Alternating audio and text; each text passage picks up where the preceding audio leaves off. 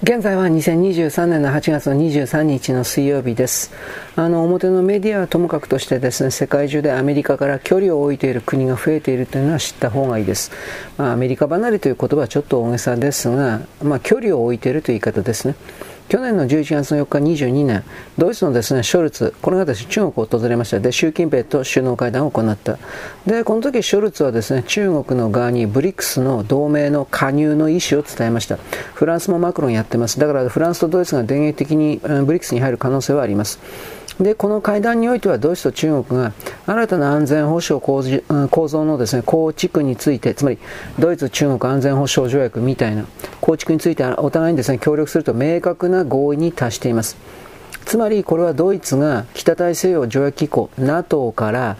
EU からアメリカから実質的に離れていく国家計画があるということが明らかになったということです。つまりあのドイツが離脱したらどうなるかというと NATO や EU というのはドイツが稼いでいる金によって維持されていますから NATO は空中分解することになります。で実は同じ日に日本もですね次のようなことを発表しています。読売がですね去年の11月の4日に伝えているんですが経済産業省であるとか日本の商社で作っているサハリンの石油ガス開発というものは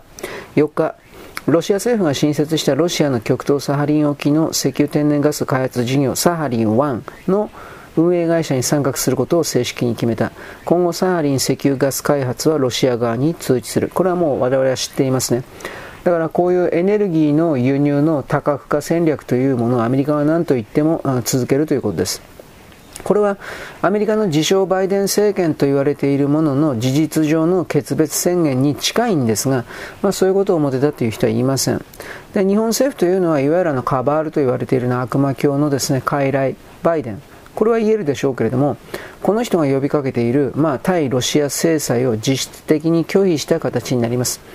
なんせエネルギーをと、うん、入れるということはロシアにお金を渡し続けるということですからアメリカの言いなりにはならないということこの背後にですねいわゆるネオコンだとか統一教会とか、まあ、なんだっけムーニストこういうものがいるんですけどこれはアメリカの全ての人々の、総合的意見の代表では全くございません。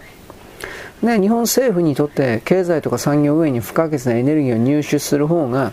アメリカの命令であるとかウクライナ戦争よりも重要であると考えるのはこれは国家として見た時には当然です。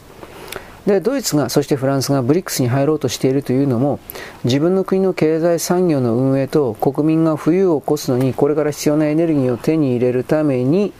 まあ、あのロシアと深いつなブリックスはロシアいます。ブリックスに入るということ。まあこれだから今日だったか明日だったか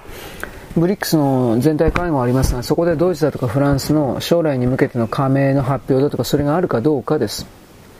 で、この一方でですね、アメリカは世界から孤立しておりますので、極度のエネルギー不足が発生しておりますし、経済がですね、だんだん停止の方向に向かっているというのは事実です。アメリカは2022年、去年の11月の時点で発表してるんですが、アメリカの中のディーゼル燃料、これは軽油ですが、うんとね、22年の11月の時点で25日分の在庫しか残ってませんでした。これトラックの運送であるとか、あと列車ですね、ディーゼル列車いっぱいありますが、これのですね、えー、燃料に使うので、これがなくなれば物流が止まっちゃいます。一般市民が生活できなくなる。で、ディーゼル燃料というのは物資輸送の他に農業とか建築とか軍用車両とか設備の原動力にも広く使われているものです。これがなくなったらアメリカ国内で経済的動揺が起きるのは確実です。だからアメリカというのはなんとね、これをロシアから輸入してるらしいですよ。正確に言えばロシアが一旦中国だとかインドに輸出したやつ、インドはこの加工石油、えー、ガソリンであるとかディーゼルであるとか軽油であるとかそういうものですね。これを山ほど分離して世界中に売っている。ヨーロッパとアメリカに行ってものすごい儲けてます。あの、インドは。で、あの、アメリカの金融システムも実は危機的状態に陥っている。これはまあご存知です。アメリカの実質 GDP に対するですね、借金の割合を見ればどうなるかというと、これだけ、数字だけ見るんだったら、政府にせよ民間にセクターにしてもですね、破産状態であるのは間違いないんです。基軸通貨だから助かっているという表現を使います。で、アメリカにおいては住宅価格もインフレ、他のインフレドーンと上がっていくけど、住宅価格も暴落、家諦める、大学進学も諦めるというアメリカ人、今この瞬間もいっぱいいます。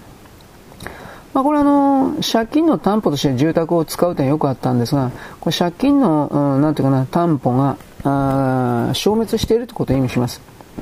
住宅価格暴落なんだけど買えないんですよ。よくわかんないですね、この辺は。都市部近郊の住宅はものすごく値上がりしてるんですよ、今でも。だけど、この暴落の部分もある。なんで買えないのか。多分金利なんじゃないかなと思います。長期金利ですね。長期金利アップしてるでしょ。で、今のアメリカはとりあえず自分のわずかな貯金を切り崩してなんとか生活しているという状態である。これはまあ、外から入ってくるような報道を見ればわかりますよね。はい。で、去年の11月にインドネシアで G20 サミットが開催されました。これあの、最初から最後までですね、今の G7 体制というか、これはあの、ハザハルとかカバールみたいな人たちのですね、延命措置みたいな会議だったということです。で、G20 の会議においてアメリカのバイデン政権を裏から操っている権力者たち、これはまあ主に、まあやっぱロックフェラー一族と言っていいんでしょうね。このロックフェラー一族の権力の減退、バックが大きくバレました。で、このためですね、多くの情報筋の間でアメリカ政界の激変が予測されていて、これは間違いそうなります。で、そうなったらですね、世界の戦後体制の仕組みも大きく、まあ変わるでしょう。だからね、僕はあの中国が前に出るということに対してちょっと疑問を持ってるのは、中国という国家体制をあそこまで大きく育てるのはデビッド・ロックフェラーなんですよ。大きなところでは。デビッド・ロックフェラーの命令のもとに日本の三菱、三井とか、まあ、特に三井、三井はロスチャルとか、まあ、三菱、三井とかあの辺がですね、徹底的に中国に入っていったんであって、このあの、デビット、ロックフェラー、これら一族関係の力がバックしていくとどうなるかというと、米国の中にいる今までロックフェラー一族に頭を押さえつけられていた非主流派の人々が前に出てくることになって、それらの人々がロックフェラーという一族が引いたシステムをそのまま良しとするかといったら僕はそうしないと思うんで、そんなに簡単に中国が派遣なんか取れっかなというふうな、これは疑問は実は持ってます。本当のこと言えば、ここだけの話ですよ。あんまり言わんけどね、他ではね。で、G20 の会談によってはバイデンがね、習近平との対面の約束をやっとかっと取り付けてですね、3時間にわたる米中会談が行われたけれども、米中間の新たな進展はゼロ。バイデン政権が、いわゆる米国の延命資金を中国から得られることは無理だった、できなかった。だから今のアメリカというのは生きているふりをしているゾンビです。死に体ですね。だからこの一例は何にあるかというと、アジアの、アジア各国のアメリカ向けへの輸出が止まっていたということから明らかです。あのー、アメリカのロサンゼルス港の最高責任者という人物、ジーン・セロカという人物がいます。この人が去年語っていたのかな。あのー、ロサンゼルス港の2022年の10月の貨物の取扱量というのは、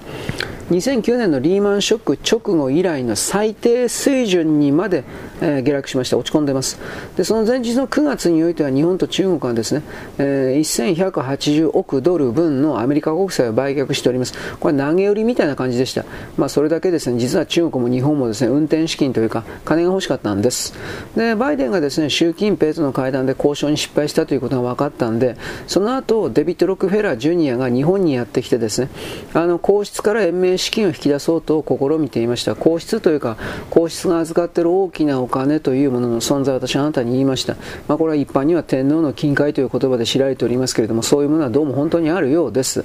だけど、この皇室からの延命資金を引き出そうとしたんだけど、デビッド・ロックフェラー・ジュニアは一銭も取ることもなく手ぶらで返されたという。で、なおかつですね、その、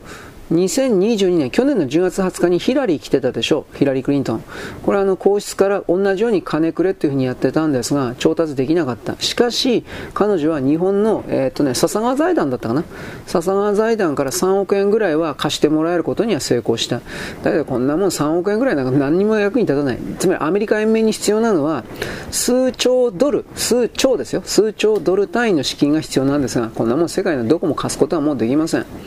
で、ロックフェラー・ジュニアが来日したです、ね、表向きの理由というのはブルーシーフードの普及です。ね、でブルーシーフードって何か、まああのまあ、日清の作ってる人工かば焼きうなぎとかあるでしょ？多分ああいう工業製品の、えー、いろいろな食べ物。私はこのように見ます。まあどっちにしてもですねあの G7 の中における、えー、仲間割れとですねそして、えーまあ、G7 のかつての帝国が持っていたいわゆる中東であるとかアフリカにおける植民地地域における対立というものはものすごく今強まっているということをあなたに言います。まスイスとフランスとかですね、あの辺で非常に内部がわーわーとなっているということに関しては、これ多分仕掛けてるやついるんだろうなと思うんですが、まあ、とにかく平穏無事な世界の信仰ではないということだけはこれからは間違いなくそうなるということをあなたに伝えます。よろしく。ごきげんよう。